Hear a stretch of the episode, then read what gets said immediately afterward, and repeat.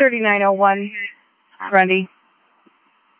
3901, Grundy. Grundy to all locals. There's been no response from 3901. 3901, retired Seneca Fire Chief Jerry Sears answered his last alarm on Sunday, December 9th, 2018. Chief Sears, you have completed your mission here. You have dedicated your life to serving your community with courage, compassion, and valor.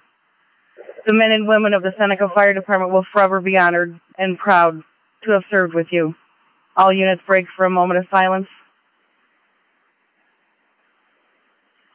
Chief Sears, thank you for 45 years of service, leadership, work ethic, and dedication to public service, and most importantly, showing us all your love and devotion to your family. We are all better for having known you. 3901, retired Seneca Fire Chief Jerry Sears, you are cleared to rest in peace. You will forever be in our hearts on this 15th day of December, 2018.